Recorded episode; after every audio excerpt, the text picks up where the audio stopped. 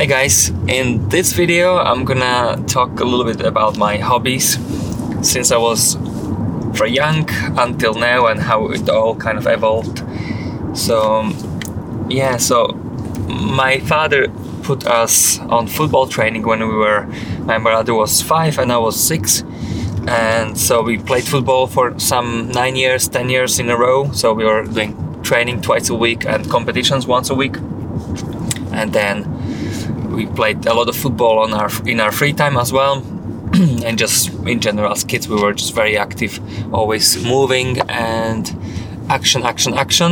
Then i kind of got bored a little bit of of the of the football doing it for so many years and i wanted some change. So i got into martial arts. So uh, when i was 15 actually even before hold on at, at age 12 i've got first dumbbells from my uncle and started to do resistance training. So that was pretty cool. And then uh, at age 15, I started to do gym workouts in the in the high school, and also got into the Wing Chun Kung Fu. So that was a nice um, half year. I couldn't really at that time I couldn't afford paying more. They had always these kind of funny special uh, uh, camp at the end of the season, whatever it was, and it was just too costly for 15 years old back in the day in Slovakia. So after half year, I was pretty much training my friends and I was coaching them, and uh, that's how I kept my hobby kind of active by teaching what I knew to somebody else, and then you can train with them. That was really good, and I'd done it for maybe five, six years uh, back then, from 15 until maybe 21. So Wing Chun was kind of my thing. Uh, at 17, I got to k- kickboxing. Uh, again, I done it for maybe four months in a, in a club, and then I was always kind of doing my own thing, um, the kickboxing wise. And so, how all of these kind of uh, you know evolved, all of these hobbies. Uh, one of them was actually uh, the photography, and I only realized that few years uh, back that you know since I was kid, maybe six, seven years old, I was taking family photos on a film camera. My father had maybe two or three cameras, so you know, and we could develop as many films because he, in his job, he could develop films, so that was cool. So I remember taking photos of our trips, like landscapes, um, also of us as family, as uh, birthdays, and all of those type of events. So yeah, I kind of realized how how that evolved me.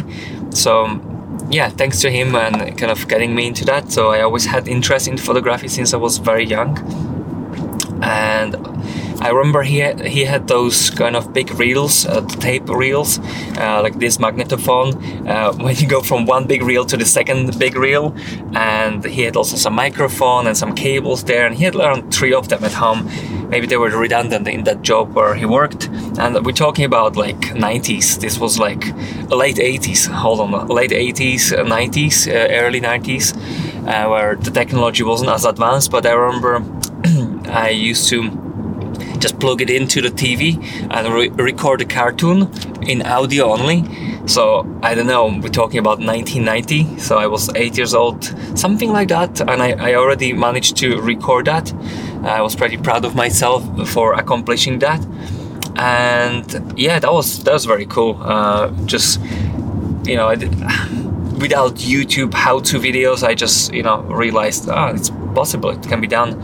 So another thing was the typewriter and you know i used to play with it when i was a kid and sometimes you know those like you have a normal a blank sheet of paper and you have a copy paper you can put another blank sheet of paper and another copy paper you can put five of these combinations and you make five copies as you type on a typewriter so that was for me that was very exciting i love that and so when the computers came in and we, we got the computer uh, i really was into typing and, and printing stuff as well even the early days. So i really enjoy how the technology is evolving computers as well. And yeah those are kind of like major interest i had when i was younger and how it all evolved into you know my uh, profession which i'm lucky enough to pursue my hobbies and invest my money and time to equipment So since I got into photography, I bought a really good printer, and then over those next five seven years, that printer made me enough money to pay for the printer and plus earn something. So how, you know, I always try to find something that will, you know, uh, be eventually be making me money. So that, that's the that's the goal, and and having having the passion and the hobby. So sometimes you have to invest, and then eventually, you know, when someone recognizes your skills, ask you to do a job, and eventually how you know you, you earn money doing it. So it's a, it's like an asset and your skills as well. Another hobby was um, I've got into uh, hiking, uh, running, uh, running the mountains, for example, and stuff like that, and then also kayaking. Uh, my knees got really sore after running and hiking a lot, so I got too much tension in my quads, and I didn't really know how to treat it. So for me back then, uh, 12 years ago, 13, 14 years ago, it came to me as the smartest thing to do was just to stop doing hiking and running, and I bought a kayak and. I was doing that for around, I think, two, three years and then I bought bicycle and I got into mountain biking competi- competing with mountain biking got into the climbing as well. That's why I joined the Westwood Club back then because I had nice pool and a really good climbing wall. So I enjoyed that. And yeah I love driving around. That's really since since I was kid I think it was my father's we never had a car so we always used buses trains. We rarely been actually in cars.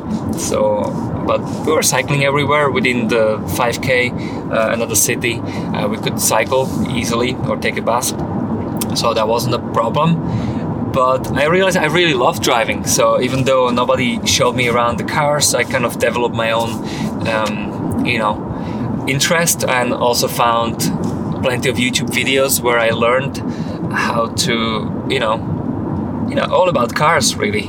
And that was interesting I think and so yeah yeah i always find it relaxing. Uh, driving it's just for me it's a sort of a therapy really. Um, i like the feel of turning in accelerating braking little bumps and so on. So yeah the driving is really one of the major hobbies for me. Something which i can do for hours and hours and hours. And the gist of it is that you know like you know the the abundance of the universe, but how you can attract your dream life. And you know, I've been dreaming my dream life for a really long time, and uh, maybe something over 20 years now, and just kind of like stepping up from my current conditions and you know realizing that oh no this is not the life i want. Uh, this is not it. This is not making me happy. And then just kind of shifting um, you know towards that bigger goal. And moving to ireland for example was one of the goals because i felt uh, slovakia and financially would be very hard for me to achieve my goals. I felt would be much easier in another country which is more generous with uh, pay per hour and also opportunities. So no regrets going to ireland. Really fell in love with um, the country with people English is a great language. I, I really enjoy it, and it's my fourth language, uh, third language.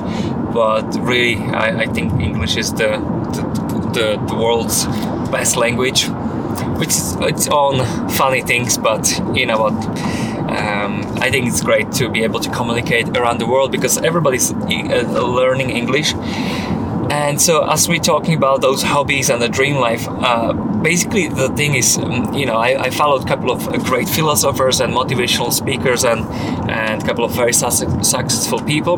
They all say you have to follow your passion and, and basically do things you love, and eventually you find people who will pay you to do what you love. So, you know, like you have to think as well, like, uh, you know opportunities out there. So I didn't see my opportunities where I was back then. Maybe now, if I was there 20 years later, I would realize those opportunities as well. But sometimes we don't know what we don't know, what's possible. And, you know, sometimes just be confident and brave and a little bit of belief and just follow uh, the kind of keep up good work and eventually it will come back to you. Um, maybe it's not guaranteed, but that's at least how I feel it. That the harder I worked, the more I attract people who recognize my skills and maybe my drive. Who knows why people gave me opportunity? But on my path, I met a couple of interesting people who really helped me to step up my um, profession and eventually you know get more high paying clients or doing business with me.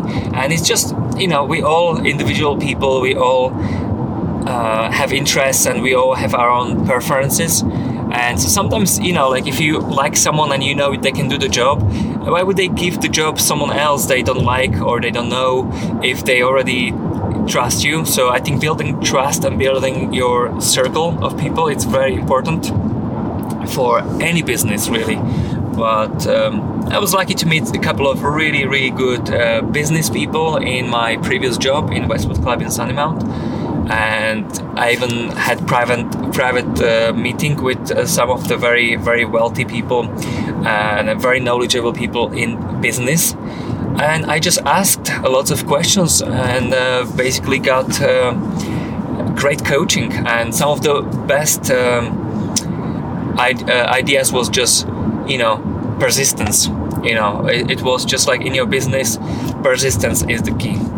And yeah i tried different businesses. I opened up my own ltd two actually two ltds uh, with a couple of friends and realized that's not really what i wanted. I, I didn't feel right about it. Uh, running business for me is it's no fun. I hate accounting. Um, you know it's not something i'm good at so obviously I don't like it as much, but it's all about being organized and having a system. So I'm improving, but again, it, it's it's all about doing what you love. And so, you know, if you think you can make more money having your personal business, great. But are you willing to put 60 hours a week for a couple of years before you actually get anything paid? So I know people like my brother he was working on his business for many years and there was there were lots of loans uh, and things were not going very well at sometimes and you know now it's going well but you know nobody's looking uh, nobody's talking about like how hard it was at the beginning. But it's with other uh, any other jobs as well.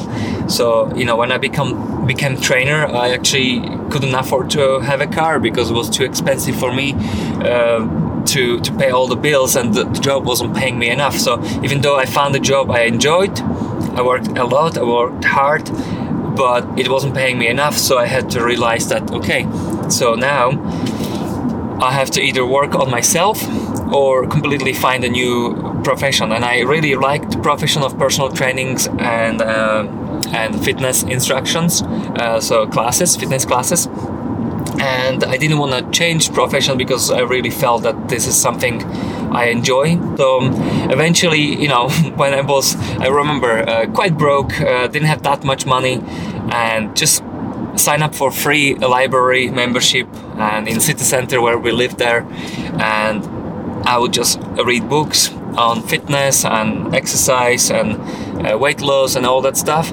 and eventually uh, it, it seems like eventually you know when i got my knowledge my my sort of confidence in what i know uh, raised up people start to observe it as well the way i explain things start to be more professional a little bit more deeper. So i think people would recognize uh, when you when you really understand something. And I realized that a lot of people have that disposable income to pay, let's say, two, three hundred, or even up to five hundred euro every month to pay for your services as a trainer, as a coach, to basically help them to be fitter, leaner, healthier, or even just with consistency and just to train and have a little chat with them, be friendly with them, and be there for them, help them to kind of transition from, let's say, uh, certain addictions on food or you know like lacking motivation in general in life and just bring some positive aspects to it into the coaching. So i, I have realized that um, you know it's really important that you are able to evolve somewhere. So yes personally i would want to work at the checkout in some kind of shopping center and every day just moving a bunch of uh, products and i'm not saying that's that's something wrong but i feel like i would um, basically not fully using my potential i love talking to people i like kind of high energy and, and dynamic environments. I like if I can move around, not to be locked in one room, for example. But for example, now you know I, I drive to clients and even just the fact that I always go to different house I can also drive 15 20 30 minutes between clients. Some of them only five because I'm kind of based in Sandymount mostly. All these 10 years I was working there really brought a lot of momentum in um, sense of word of mouth. And I don't really advertise but people who who liked my services as a coach they tell their friends. And since it's like a small community over there and with fairly wealthy people and so many of them can, can afford my fees. Uh, so it really supports me in that way that you know I don't have to be employed working for much less uh, than I'm earning now.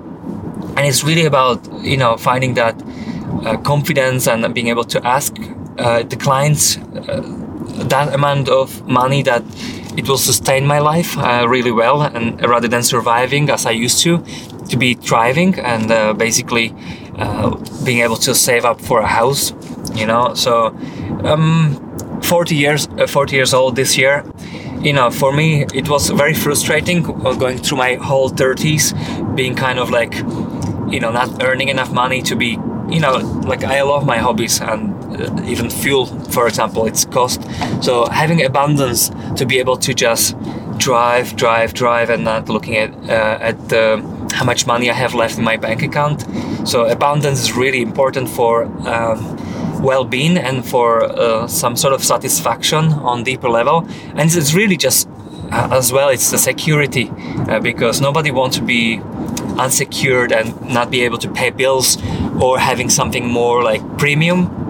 So, you know, I'm saying that it's possible to work on yourself and dream better life. And it doesn't mean that everybody have to basically, um, you know, constantly chasing some co- kind of goal and not being happy uh, to be one, two, three, four, 10, 20, 30 years being very comfortable uh, because that's what I used to do. Uh, I didn't want any job which is stressful. Wanted jobs that was like easy peasy, and just basically kind of living for myself and following my passions.